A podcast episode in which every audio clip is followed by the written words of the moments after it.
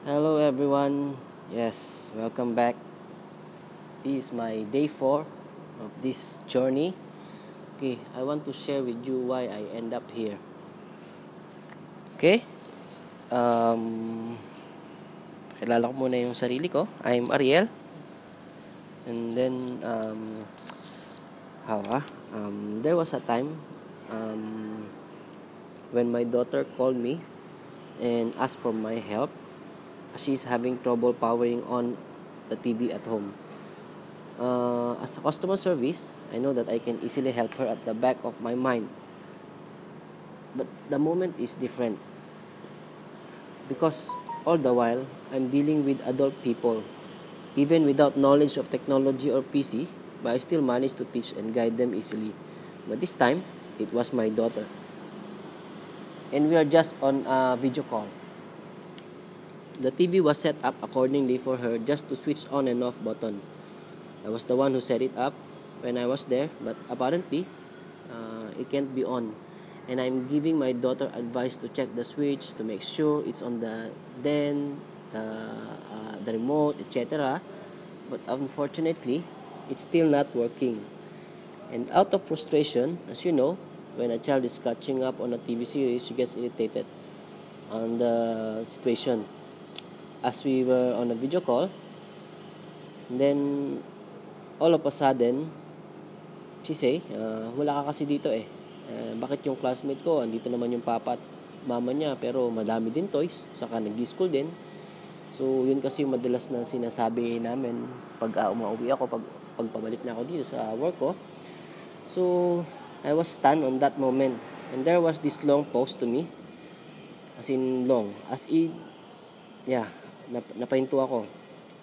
As I see her, uh, her reaction, she seems na parang hindi niya alam. She don't know the impact of her message to me. And I feel like uh, para akong binuhusan ng one bucket of ice. Then I realized something. But of course, I didn't show her na naapektuhan ako sa sinabi niya. As I continue, uh, na i-check kung ano yung mga possible na problema. And then she noticed na she actually pressed the wrong switch sa extension and start to on. Then sabi niya, okay na papa, na ako. Then bye-bye, papa, I love you. So that's it. So that's where I started ending up here. Because on that day, I start to think um, gaano ba gaano pa ba katagal? How long would I exchange my time for money? Living far from my family, which is the main reason bakit ako nandito. And after that, uh, nagbabrowse ako ng FB, then I see this post saying, How much did they pay you to forget your dreams?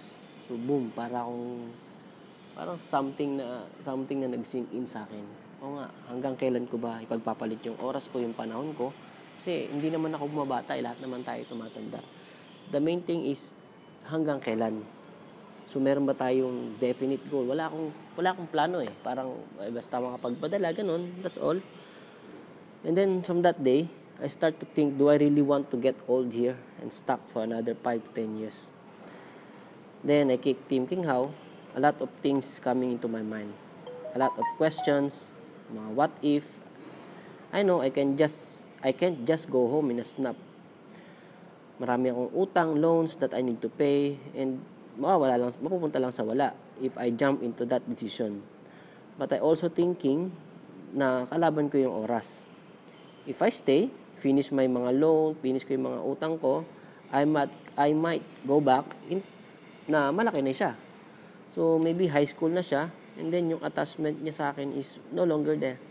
Kasi pagka na, nabuhay na siya, na, nasanay na siya ng, ng, ng malayo sa akin, so eventually pagka lumaki na siya, nandiyan na yung mga tropa niya, hindi na rin ganun, hindi na, kumbaga, na, na, na-skip na natin, na-skip ko na yung moment na yung attachment niya sa akin is ganun pa katindi. So, yung mga papa-papa, yung naglalambing niya. Um, ayun, um, parang yun yung nakakaparanoid sa akin for months, weeks, yung kakaisip ng mga ganung bagay. Gusto kong umuwi, but I can't. because uh, um, you know um, I know na I don't have enough savings and napakaraming gumugulo sa isip ko keep thinking keep thinking how can I fast forward everything and go home and ma-maintain ko yung lifestyle na kung ano na yung meron sila kung ano na yung meron kami hindi naman kami magarbong lifestyle but of course marami kaming Siyempre, yung nakasanayan mo ba, na kinikita ko dito is ganun yung nasusustento sa kanila, eventually, hindi ko kayang i-maintain yon pag umuwi ako ng ganun-ganun lang. So, I keep looking for answers and business na pwedeng mag-suit sa akin. Then, I end up at this course. Itong ginagawa ko. Um, and it blows my mind. Yung opportunity pala is nandyan lang sa paligid. We just need to change yung frequency natin kung saan tayo nakafocus. Kasi if we, if we focus sa problema, yeah, problema nga talaga yung ma, ma, ma-attract natin. So, I literally shift my mind, yung perspective ko sa pagtingin sa mga bagay-bagay. Then, I realize na ang daming opportunity sa labas. I keep asking myself, bakit yung ibang tao kaya nilang gawin yon? So, bakit kaya nilang, kaya nilang kumita ng ganong kalaki, just mga ganong bagay. So, simply merong, meron silang alam, meron silang ginagawa na hindi ko alam. And I'm here to find out. So, ako yung variable dito eh. All the while, nandito na yung mga opportunity. The question is, ano lang, kung uh, tayo, kung paano, paano tayo nagre-react, kung paano ako magre-react sa opportunity na yun. So, that's all for today. I hope uh, tomorrow ko na lang tutuloy yung aking kwento. Mm, things fine. Thank you for listening.